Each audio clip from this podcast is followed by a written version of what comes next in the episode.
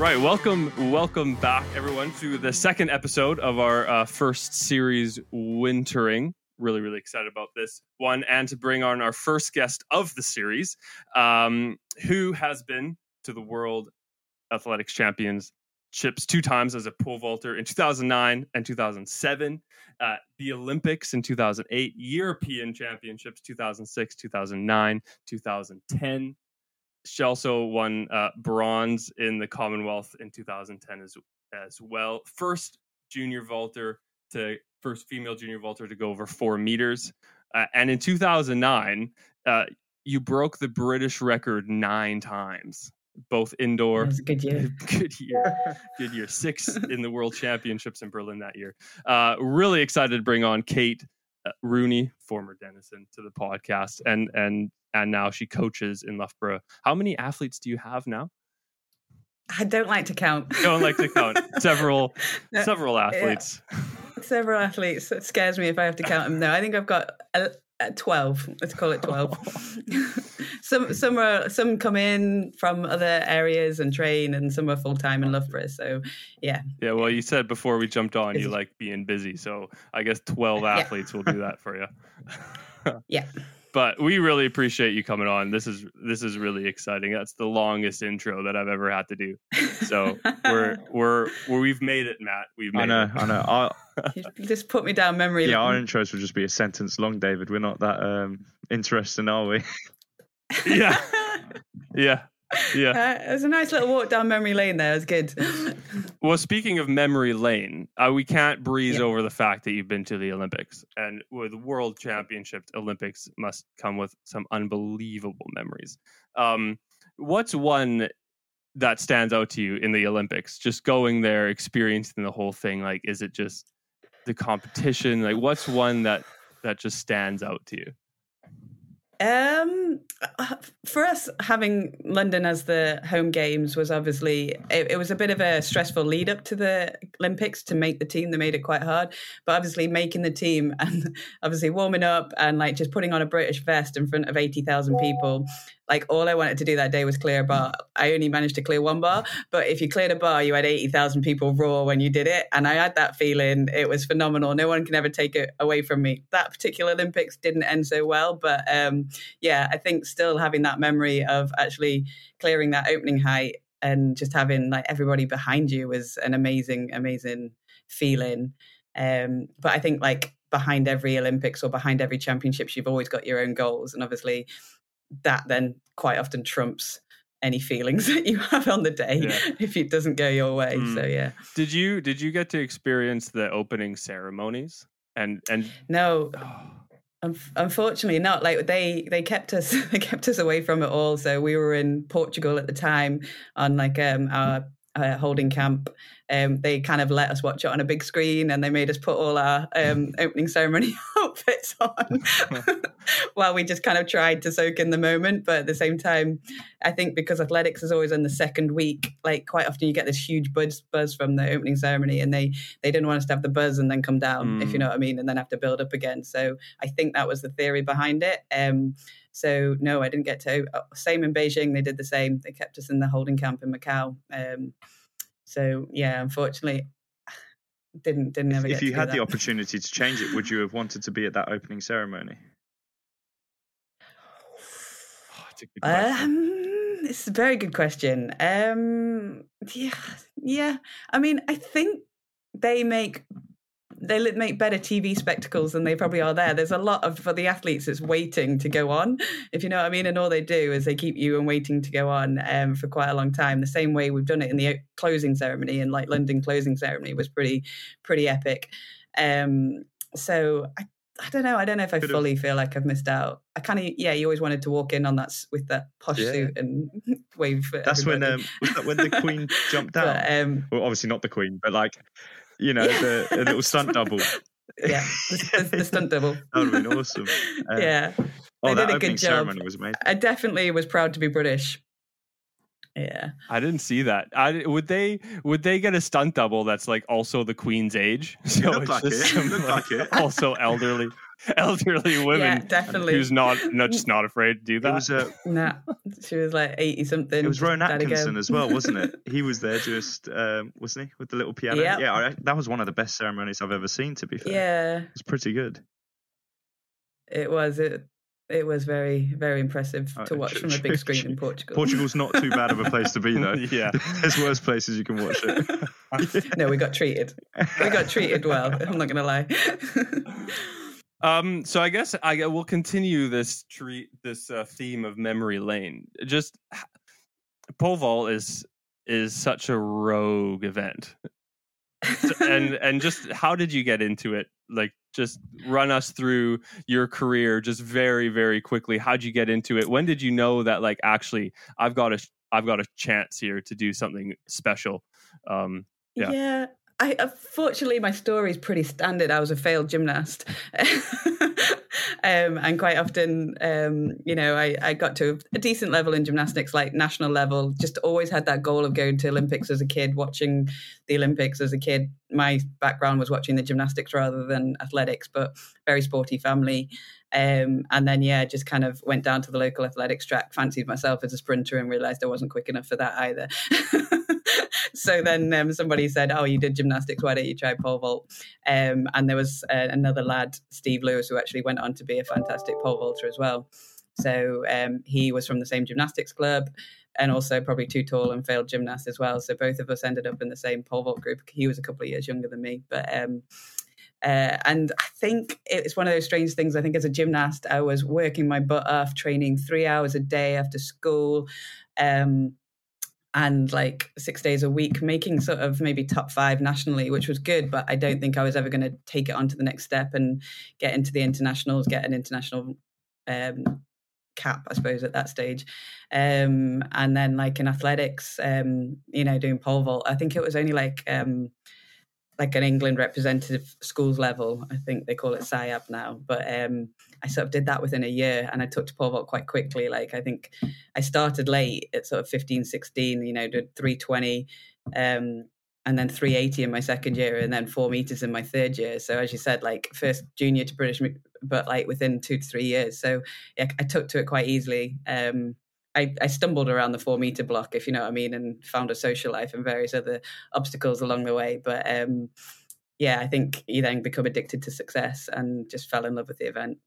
That's really that that's really cool. I mean, to go on your first year and do 320, I don't know if I could do 320 in 10 years. I've seen you. I've seen you, David. You could do it. I've That seen you doing the pole string vault beam drills. He's a secret pole yeah, drills, drills I can do. Yeah. yeah, yeah, yeah. Just get my tight hamstring and let go. Just shoot me across the gym. You'll be fine. You'll be fine. uh, so, um, yeah, this first series talking about wintering and, and off season training or winter training, I guess as you would say. Um, as as an athlete, did you did you enjoy that time? Yes, um, I was one of those weird ones that kind of enjoyed the winter grind. Um, my f- sort of coach. I mean, I don't really remember it pre going. I, mean, I did. I went to university um, at at Staffordshire, and then I only moved to Loughborough at twenty one. So I don't think I ever experienced the winter grind before twenty one. Like I was still training sort of two to three times a week when I was a university athlete. Maybe maybe three three to four, but um, I definitely wasn't in this kind of full time program that you have in Loughborough that you're able to access at an 18 year old. Um, so I was 21. I think I was a little bit more ready for it.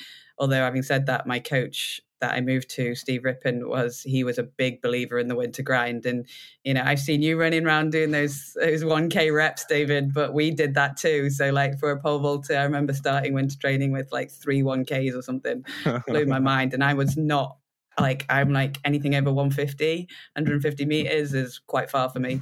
um, so yeah, I kind of enjoyed the challenge of it though because it was out of my comfort zone. Um, and just getting stronger as well. Like again, I hadn't probably done much of a weights program before 21. I'd done weights, but uh, learned to lift and some of the key um, lifts, but uh, and movement patterns. But I wouldn't have said I had a full um, experience of winter training before 21. Um, so yeah, I think I did enjoy the challenge, and it was just so far different from anything I'd ever done. I'm not sure how relevant it was, but I did enjoy it. So, so what um, sort of w- did wintering mean to you when you first came across it? Was it just I'm just going to get into this sort of like I'm training in the winter, or is it a time where I'm going to recuperate, rehab, uh, rehab any issues, or is it a time where you're just going to, as you said, like put that grind in? Yeah, I mean, at, at 21, um, I hadn't had too many. I think I'd had shin splints, but I hadn't had too many injuries or anything like that. So I think for Steve, it was turning me into an athlete. I was very raw still. Like I jumped four meters, but not from having a big physical background and i think his belief was let's turn them into athletes first and then we can work more on technical. And and he don't get me wrong he was a phenomenal technical coach. First thing he did you know st- i was on a longer run up on longer poles. He brought me back down into shorter run ups and shorter pro, uh, poles. So he taught me how to pole vault. Um, but yeah it was in the midst of um, some very heavy physical training which um, again i feel like i got away with by being a little bit older. Um, rather than some of the youngsters that sometimes came in, they might not have been able to handle what was thrown at them. Um, but I was also I, I, don't think I questioned very much. I kind of just did as as I was told at that stage. I was I didn't think I knew that much about the event. If I was honest, I wasn't one of these kids that had been doing it from like nine years old that studied it, YouTubed it. You know, I just kind of I just wanted to be better. Um, and if I had someone that could help me do that, and Steve had had a good record of making athletes better, so I thought he must know what he's doing. Yeah, it's so it's so interesting um, because athletics is the first sport that that I've encountered where off season like well winter training or off season training you do with your coach as well like coming from ice hockey background, the season would end in whenever spring or summer, and then you would do maybe you'd have your off season two weeks or whatever before you went back into training. But you wouldn't do that with your team. You would do that. Yeah. You'd have your own S and C coach and your own program and skills work, and then you wouldn't go back to your team until like the well the preseason. I, am not sure how gymnastics works, but did you did you find that strange as well, or did you quite like that having that off like that off off season of doing nothing and getting right back with the coach? Did you have a yeah. different experience where it wasn't like that before? Yeah, gymnastics, I had no idea. We just seemed to train hard all year round, and there seemed to be competitions that popped up, and you did them. I didn't feel like there was ever a process, and so yeah, coming to athletics, um, where you had like you know the summer season, then you'd go to winter, then you you're enough for a pole vault, and uh, you'd have an indoor season as well, um, and then you'd do a little bit more of a a re well we called it spring prep, I suppose, um, which would not be go quite as deep as the off season. Um, I, don't I don't know if I really overthought it that much at that stage again. Um, like it was obviously for us, it's a chance to make technical changes as well. Um, and so like you go on work on short runs and there's a lot more process involved than I'd ever had before. Um, and so yeah, I I just kind of went along with the flow of it. Um, it was very tiring, as I said. The program was huge. It was a very high volume program, and I think with Steve, he often had new ideas, and new ideas would come into the program, but nothing ever came out. So training just increased, increased, increased year on year in.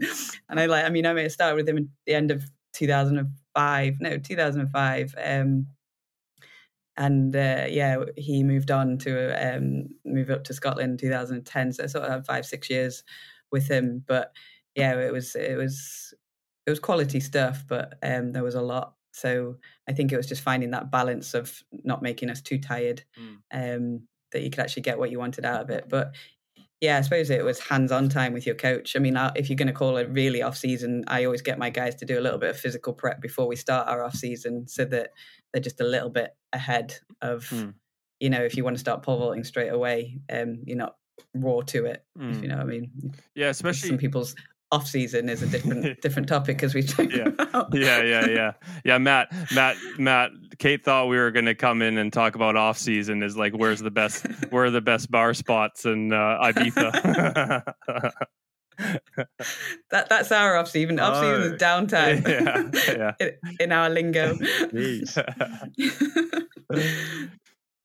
that's funny. So yeah, but yeah, do you think as a coach now because you went through being an athlete and now as a coach that uh, your off season or how you kind of approach i guess coaching as a whole, but off off season or wintering specifically, uh, was was influenced by your coach or by your experiences as an athlete? And can can you see that um, in how you approach wintering with your athletes? Yeah, hundred percent. So, like, I mean, my first coach Steve Rippon took me from four meters to 460 so i believed what he did was correct. So when i first started coaching uh, in 2013 i kind of replicated what he did because thought right that's worked for me let's do that. And i think a lot of coaches start out their journey replicating when they've come from being a decent level athlete they replicate what they um, they did.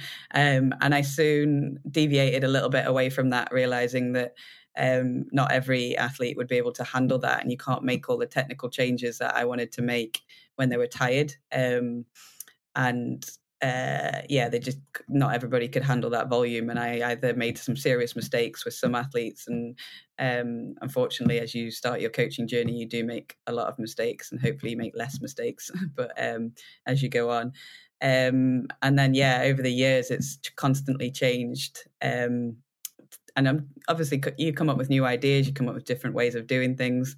And um, for me, it's just finding that balance between, you know, I, I, want the athletes that I coach to have a long career. So I believe that in an element of a base. Um, so I do think there's got to be some grind, and some of that grind sometimes can um, make the, the the pole vaulting and the technical changes that we've set up harder.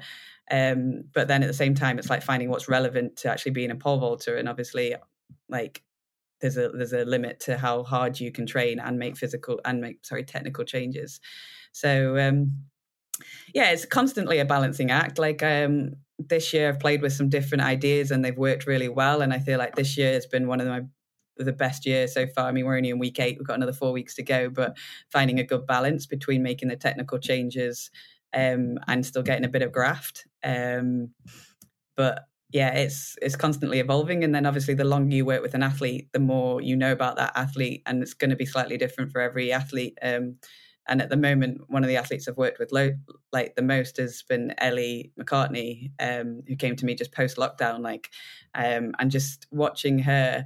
And obviously, the the physical prep has changed over the last few years, but actually seen the results this year that she's become a lot physically better um, is really interesting and it's taking less out of her. So that graft work where we still manage to make changes and improve but maybe not as many technical changes is now paying off now that she's just got a better level of base. So when she comes back to me this year in her third year or fourth year i don't even know how long but um, then you know like we can put quite a lot of more specific work for her on top of that. Um, so it's been quite exciting and uh, yeah, following on what you said about that balance between technical and actually working on physical attributes, one thing I noticed was um, watching that Untold Stories Swamp Kings, I thought, or something like that, with the Florida um, football team. And you got there's a clip of Tim Tebow and a bunch of those other American football lads in the gym just pumping uh, like doing I don't know 50 reps on bicep curls and you know trying to get massive and in the end like you also mentioned the longevity factor is those players won the you know they'll win all these games or they'll possibly win the season but you look at those players the next season and they're all spent. It's like they were just trained for that one season and then the rest yeah. was like we'll see how they get on next season. But their bodies are total they've had no rest. So yeah it's just it's just that hard balancing act. And i mean now now you're coaching are there i mean you, you just mentioned some points there really about like how the different considerations you've had in terms of like as you were an athlete and now being a coach what you've had to understand yourself. Um what was the hardest part of wintering? Was it the mental side of things as well? Because I remember you mentioning that some of those athletes, the younger ones, wouldn't be able to cope as well as you did in a way. Yeah, um, definitely the mental side is tough. Like the winter grind is usually roughly around 12 weeks. It's 12 weeks generally without a competition, without a um, you know something to take you out of that grind. We don't tend to go warm weather training or anything like that in that 12 weeks. So you know it's the same four walls week in week out. Yes we might microcycle and have recovery weeks and download weeks in that time but um, it can be draining. And then like i've always said to the guys like this time around that that middle prep now that we're in is where like this we're still making some we're trying to make technical changes on longer runs, which is harder to do. And I'm just finishing off the last bit of the physical. So sometimes there's a little bit of a dip in quality. But like coming out of this, like hopefully some of the volume will drop in the next prep um, as we prep for the competition season. Mm. Um, and I think I think that can get pretty pretty tough, tr- pretty mentally draining when you have a bit of a down. Like the girls specifically, like they are perfectionists. They want amazing sessions week in, week out, and I can see their pain when a pole vault session doesn't go 100% mm. or exactly the way that we had planned it. Um, and it's like just trying to teach them as well that you know there's there's one pole vault session doesn't define the winter training or it doesn't define the season if you know what i mean. Um, and even having a little dip um, mm. is is important to go through them. And like you know we have them if you know what i mean. It's what makes us stronger if you know what i mean. If it all goes perfectly and if it was all easy everybody would do it if you know what i mean. So the mental toughness side of it as well as the physical of actually feeling tired and turning up to training and doing everything that you can to make yourself feel good for those technical sessions um, the sacrifices you make um, yeah finding the balance between social life and and having a life outside of it. Like i i often talk about the different components in your life like if your education's going well your friendship groups might be going well family you know it's there's always other things in your life that you have to make sure is happening around and it's not just pole vault focused like it is just pole vault. Mm.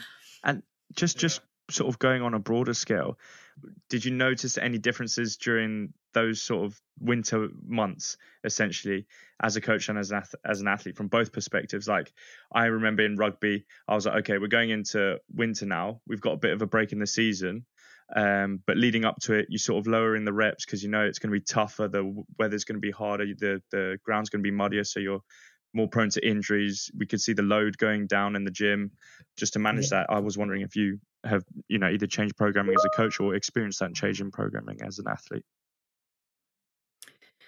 Yeah, I mean, as an athlete, um, it, yeah, there was definitely like physical changes as well. So, like, as you might be in a different phase, you might be a little bit slower and heavier. So, like, I used to be able to put on a bit of mass um, in my winter training. I remember going through that phase, going, "Oh, I feel heavy," um, but it was again just a phase, like um, that I had to go through, and like I then learned to have like a winter training weight and a, a, com- a competition weight.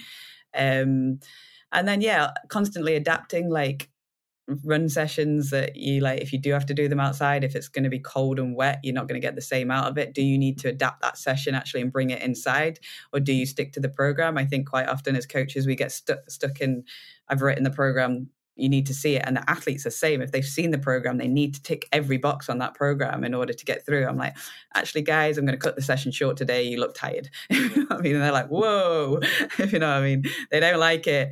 Um, and, Not before uh, the thousand meter reps, though. Those got to stay. they they are the most important.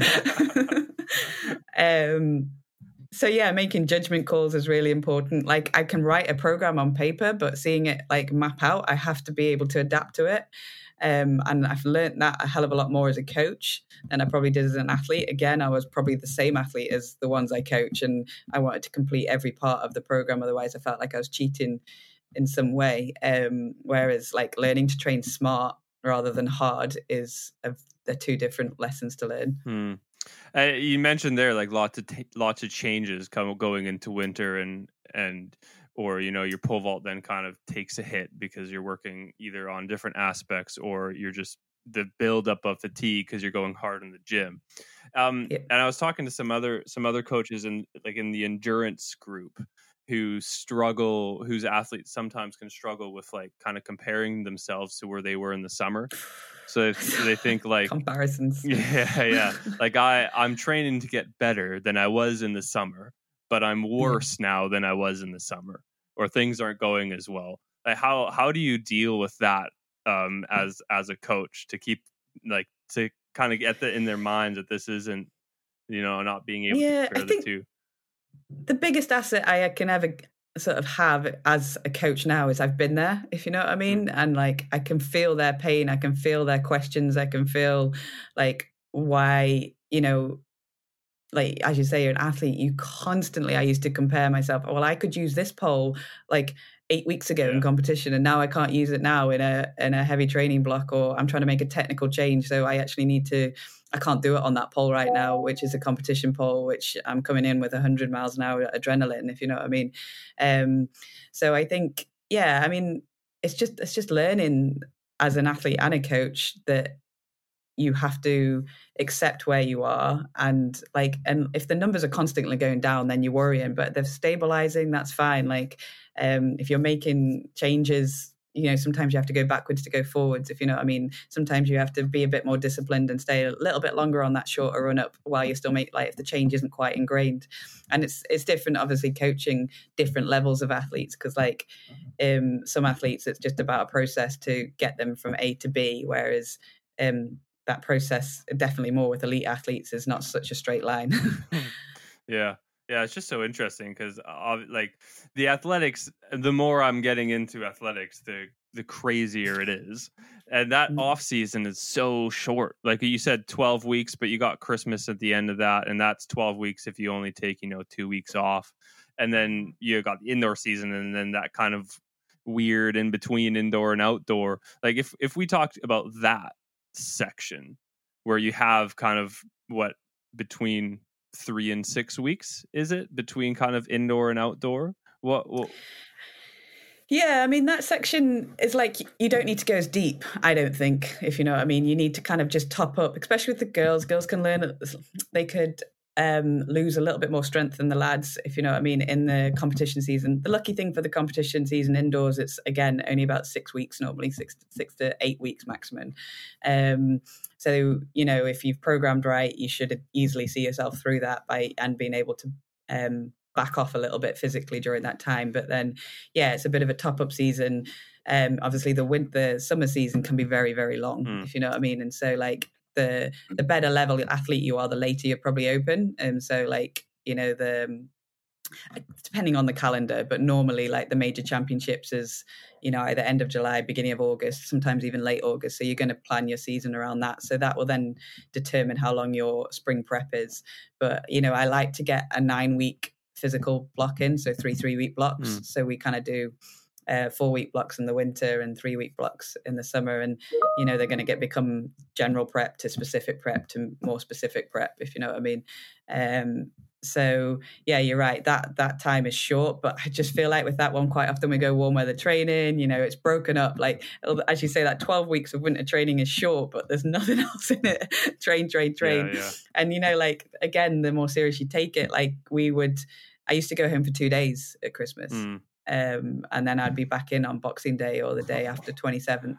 I, I was nuts. Me and Steve Lewis, we were both, he was from Stoke, I was a bit further north, and we used to travel home the same day and be back two or three days later, petrified.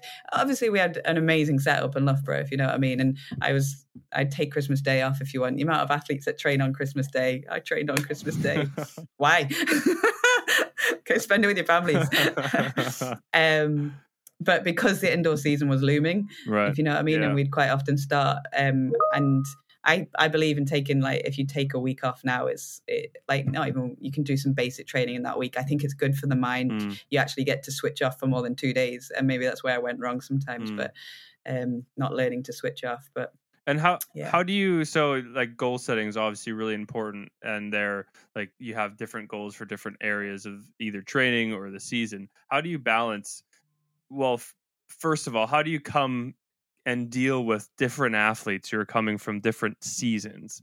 Some are coming, you know, from terrible seasons and are really low motivated some are coming from unreal seasons or coming kind of off of a season high how do you how do you balance that and then go these are our short-term goals into the winter and then these yeah. are our long-term goals for the season um, and for one not getting carried away with it with you know someone who's had an amazing season and the other side like someone who's dreading 12 weeks of training because their season's just been trash. Yeah.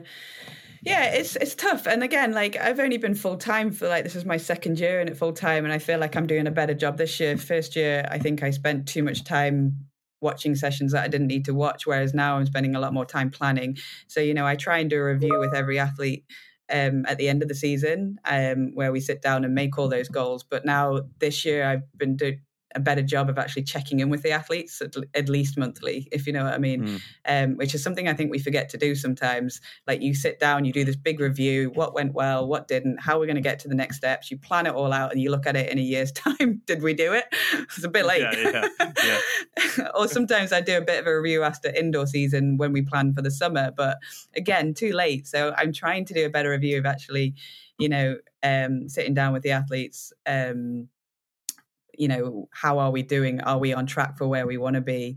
Um, as you say, are there little goals that we need to hit? Some athletes like goals, some athletes don't. Um, athletes that sometimes the athletes that haven't had a good season are the ones that are most motivated, if you know what I mean, because it's gone wrong. So like the job's done. I don't need to be their motivator. They are so driven that year. It's the ones that like if you've had an amazing season, you've got to pick yourself back up and do it all again. That's the tough one, mm. um, because you then got to try and move on again. Are you moving on or are you consolidating? Um, what is the next goal? Like, and as I say, the higher you get, the the smaller the percentages to like their peak, if you know what I mean, and the more finer details um, need to be addressed, and like yeah, it, it, becomes more and more intense. Like there's nothing better, nothing better. But like I remember as an athlete, the year after injury, the pressure's off. If you know what I mean, I've had I've been injured. Like I remember having surgery, and so I had surgery in 2008, mm. and then as you said, 2009 was my year, mm-hmm. and the pressure was off. Mm. Like I, I was flying. Like I, part of it, my coach gave me a kick up the bum and said, "What the hell are you playing at? You've had a year full of injuries and you're still jumping well. Why? Like you could do so much more. You know what I mean? But the other side of it is."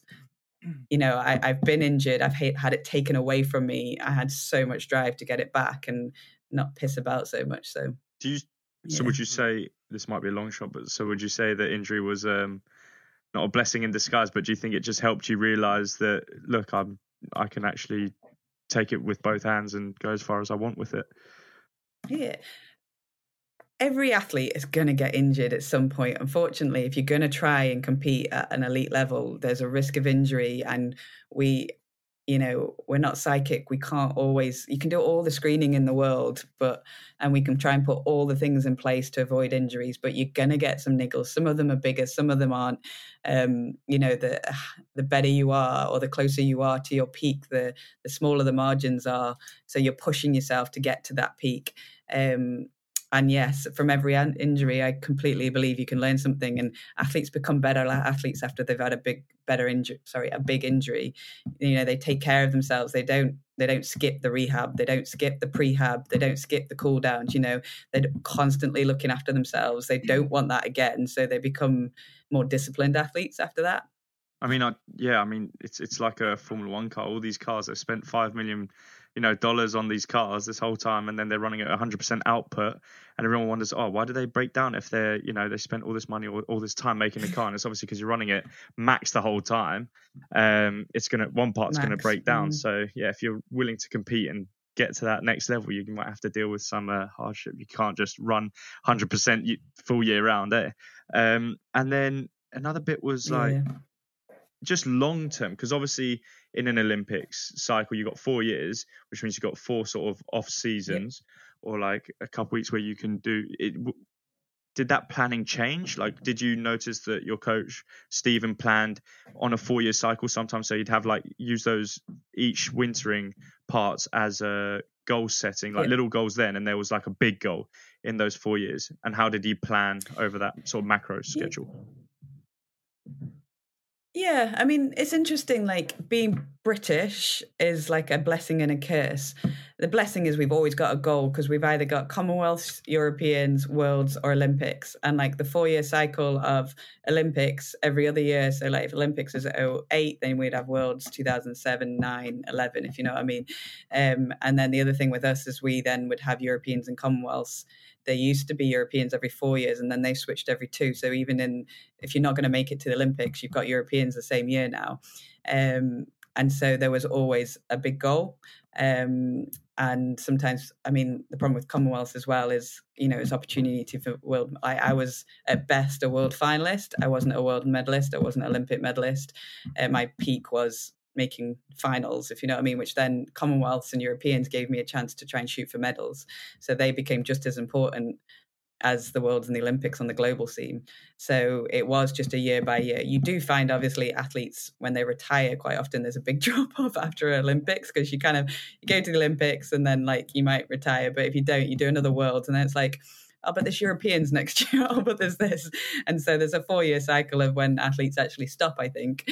Um, there's not many that, unless they're forced out with injury, that seem to stop if two if the Olympics is two years out and that's their goal. But yeah, but obviously if you're um, American, you don't do Commonwealths. Obviously, if you're Canadian, you don't do Europeans, if you know what I mean. Like, um, we do it all, and but I think that makes it tough because they you don't often get an opportunity to just have a year of fun and then not be a big major to go through. Whereas, like, like I remember Christian Taylor's like Olympic um, triple jump champion, world champion, this far off the Jonathan Edwards world record.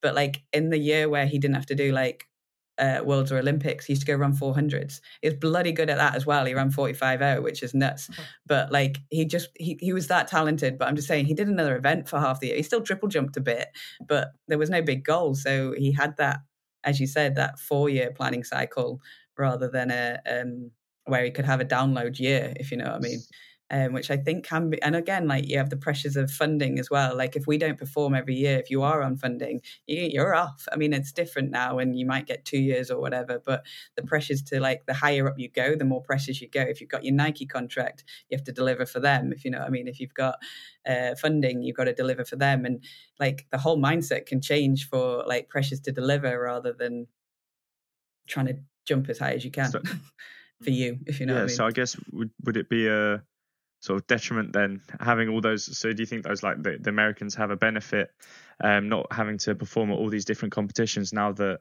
the euros are two instead of four years um do you see that as yeah more more than a, a curse than a benefit or I think it's a benefit for them. Um, like it was interesting, obviously, with all the COVID and then the, all the championships got skew whiffed, and then all of a sudden, as a Brit, you had Europeans, Commonwealths, and Worlds in a year, and everyone was like, "Oh, which ones are you doing?" And then a bunch went for all three and still performed. It was absolutely crazy. I don't know what at what cost the following year, if you know what I mean, but they managed to get through it. Quite often, you had someone who went to the Worlds, flopped, and then came out the Europeans and performed. So um, but yeah, as you said, um, the Americans only had one Jeez. that year, and they could just target it. I mean, it's kind of shit or bust. But I guess, I guess, yeah. as an S&C coach, um, you see it as a point of like they just you just have to make sure they peak at that one point.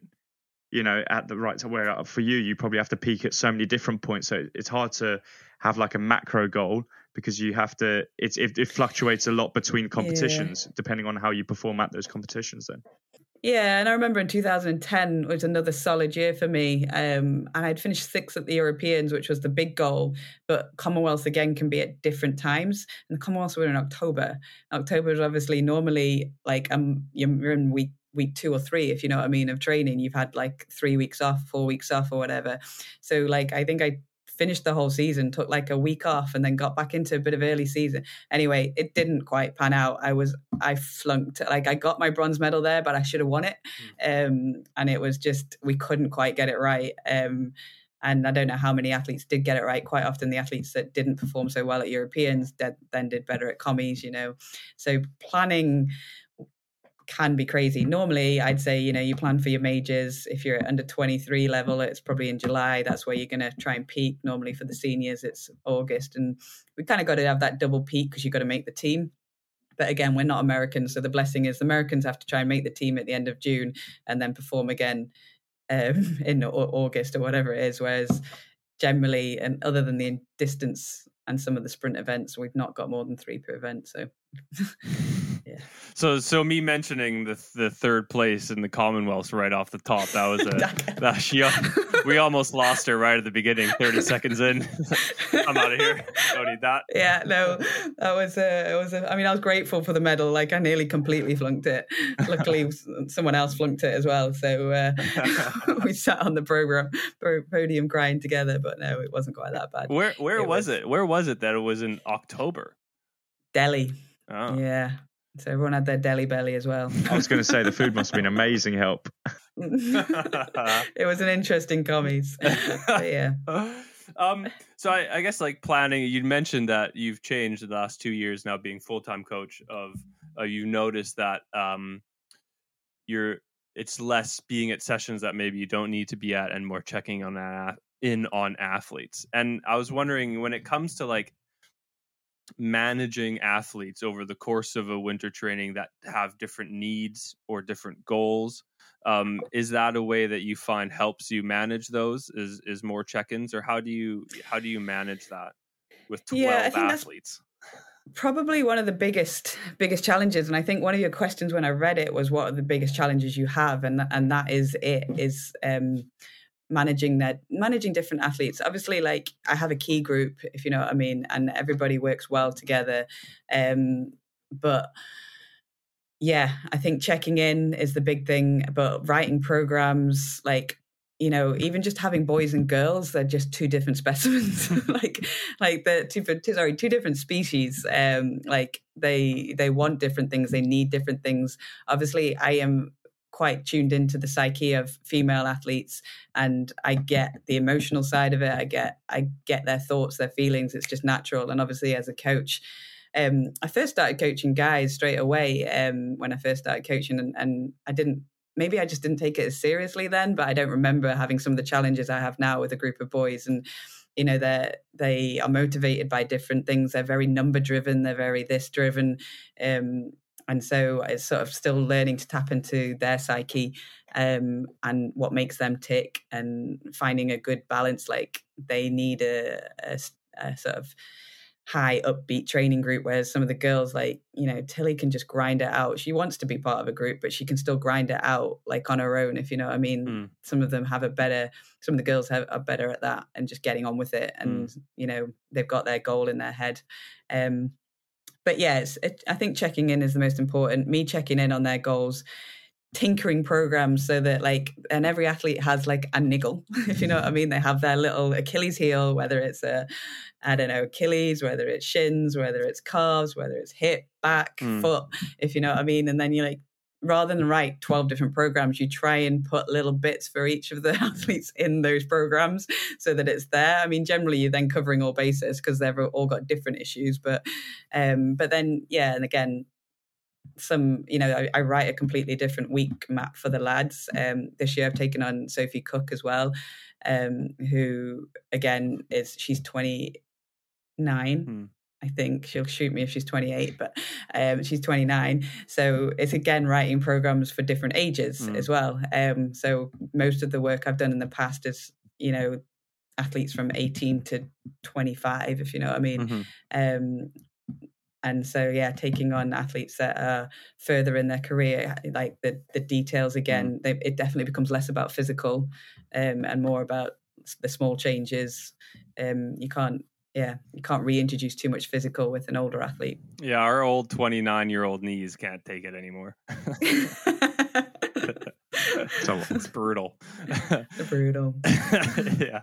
Would you say, um, just as as like a developing coach, uh, is would you say that is kind of the biggest thing that you w- want to improve as or improve on as a coach is is your ability to kind of understand the needs and manage the needs of your athletes or what would you say is your your kind of the biggest thing that you would want to?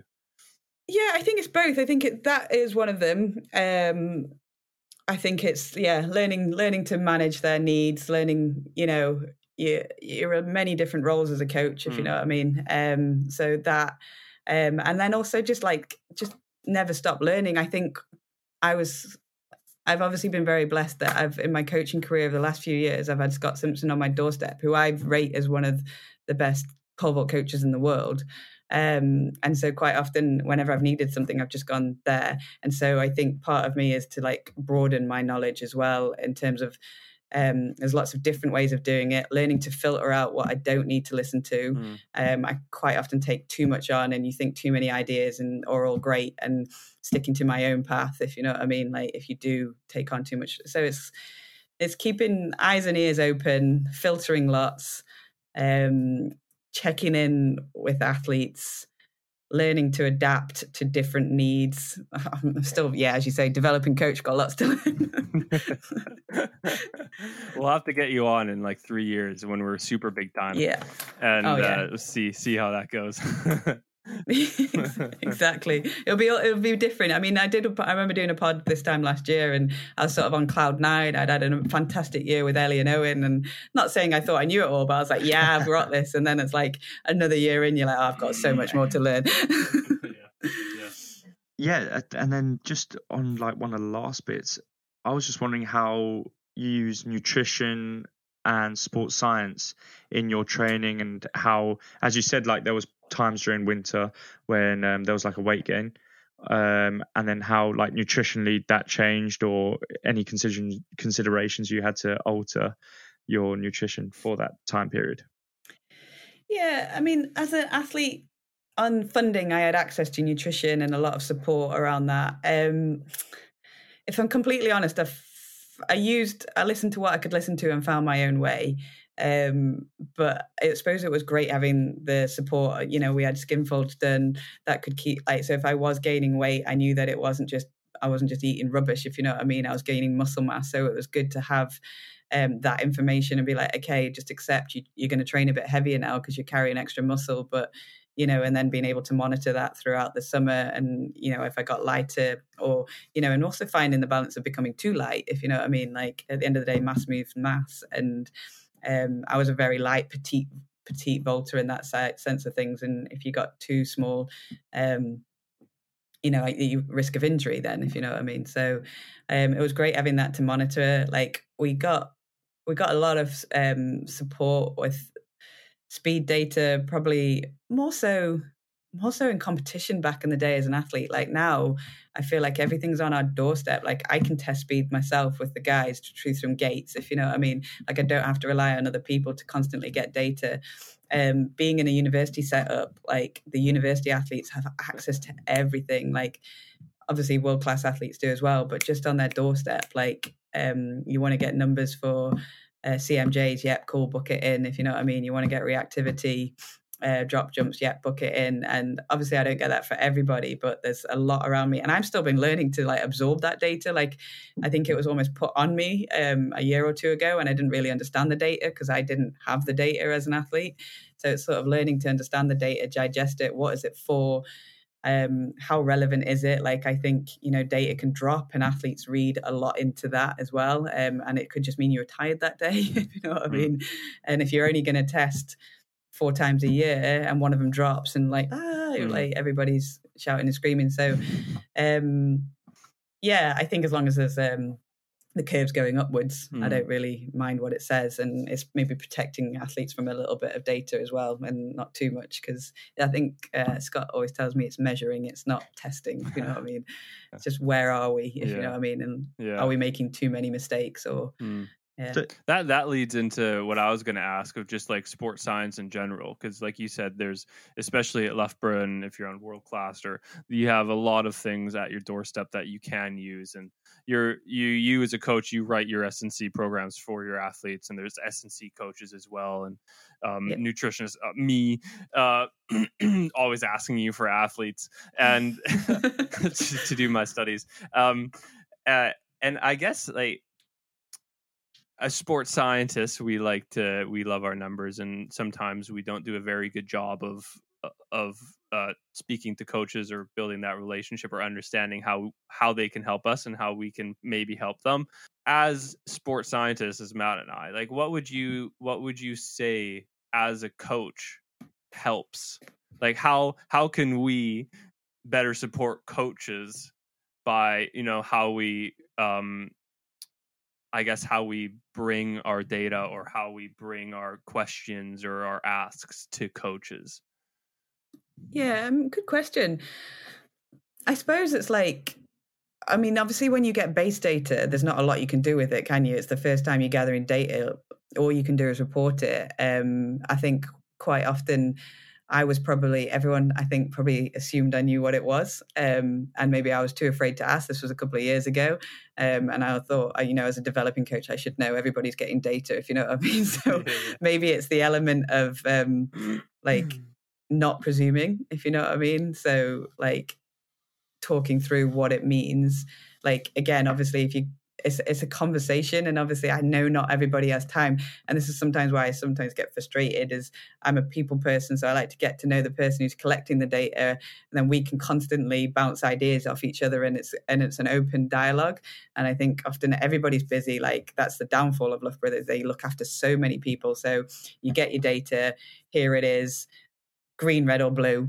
I mean, green, red, or orange, or whatever. Um, and uh, yeah, and and then yeah, you need to be more explosive, or you need to be this, this, and this. And I think like, well, okay, let's have the conversation. So this is base state data, if you know what I mean. Um, the athletes have done nothing for two weeks, so is this okay actually like this is the i've only got one other data point from may last year this is a little bit lower what do you think or mm. you know is there is that looking actually there's a massive imbalance there like actually just being able to talk through it i think rather than just seeing and reading and mm. digesting mm. it because again you guys are so busy lots of people to give the data to but we're so busy like reading through everybody's data you know i mm. collected mm. data from england athletics this, this weekend and it was great data but i haven't had a chance to scrutinize everybody if you know what i mean um, and see if there's any anomalies if you know what i mean and just saying like oh there's a little alarm bell there if you know what i mean and mm. actually then there's a big imbalance between left and right, that kind of thing. Um, so, so I would say that's it. It's more like that that conversation. I think as as like academics, we can be very bad at at just like being in our own head and just spitting stuff out and not, yeah. you know, because we're like, oh yeah, everyone knows this, boom, you know, and just yeah.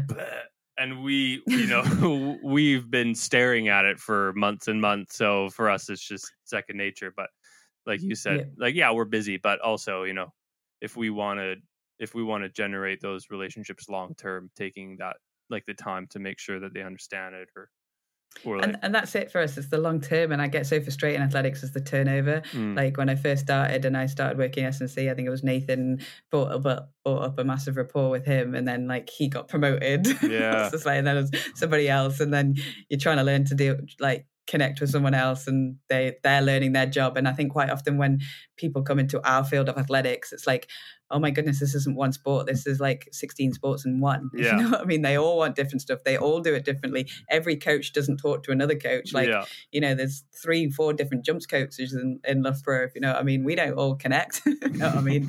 Um, and then you guys are just dealing with it separately. And athletics is a minefield in itself. If you know what I mean? As you say, like endurance is so far away from jumps. Jumps is so far away from, you know, throws, if you know what I mean. So, Mm. Yeah. Mm, yeah. Yeah, no, it is. I it's insane. Like because I don't come from an athletics background and getting into it over the last year, it's just how do you do it? Like forget about forget about just your athletes. Then it's like yeah. you said, different coaches in the same event, and then and then you know but and then endurance has how many events in it? It's it's yeah. insane. Yeah. It is insane. Yeah. Well we Completely. we really really appreciate you coming on. Um yeah, this this has been awesome. We have one more thing with matt which is quick fire questions which we always oh, do. God, no. so they can they, they Matt loves throwing curveballs. I wish oh, it's so, but it's fun. It's fun, and I'm just glad it's not me because usually it's me taking the question. No. But, okay. But yeah, this is the last thing. But but but before we do that, we just really wanted to thank you for your time. Yeah, thank it's been you. unbelievable. Um, yeah. Yeah. Thank you for having me.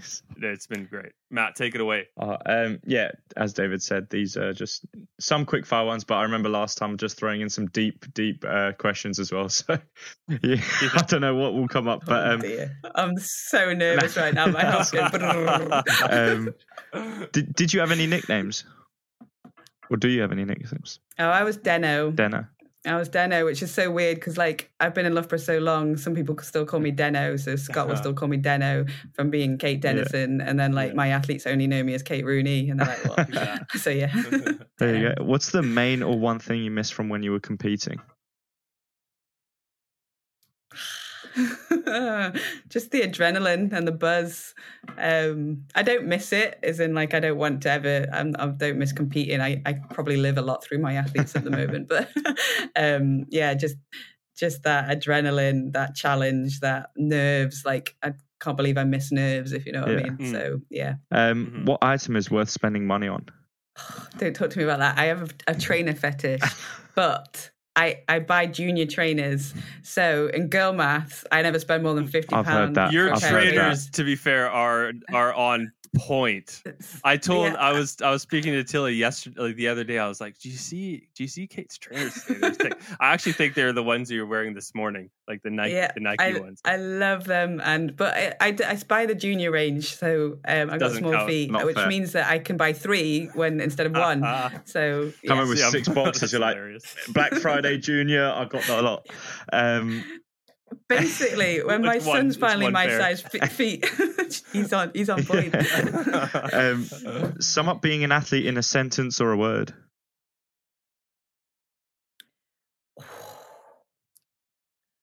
oh my goodness. Um, being an athlete. This is why we gotta Uh, leave five minutes for quick fire questions. Yeah, this is tough. I think they're all a little bit crazy. They're Um, all a little bit crazy. A little bit cuckoo. Best athletes are usually a little bit crazy. And then- that's funny. How did you cope through the tough times? Like any advice, or just like how did you cope through those tough times during athletics?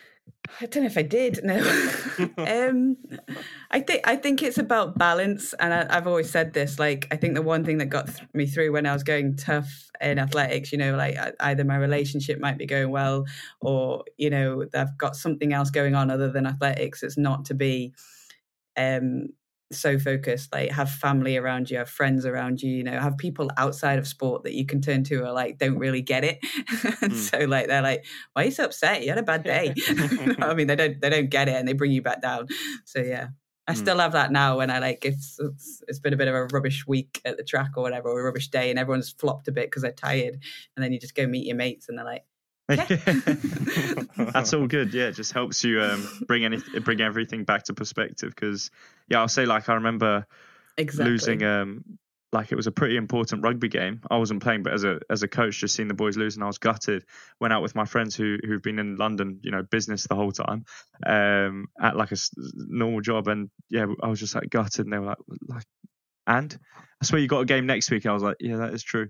And then it's like, oh, Yeah. true, fair enough. And then yeah, Yeah. yeah, I think I try and have this physical thing that like I it's easier in the winter, but I get to the track, I try and hang my coat up and leave family life at home, and then like when I leave the track, you know, you hang you hang your coat up again, and you try and shut the door on the, the Mm. track as well. So try not to bring it all home Oh, with you. that's very good.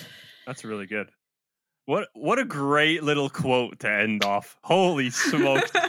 That's incredible. That's a good one. yeah. Kate, we really, really appreciate uh appreciate your time again. And and if it if we ever get around to it, we'll have to get Matt up and you'll have to see if we can get get over a Can't three wait. I need to get the two of you pole vault in. Yeah. It's I- gonna be amazing. I don't think you've got pole Yeah, vaults that we'll handle what I'm going to bring.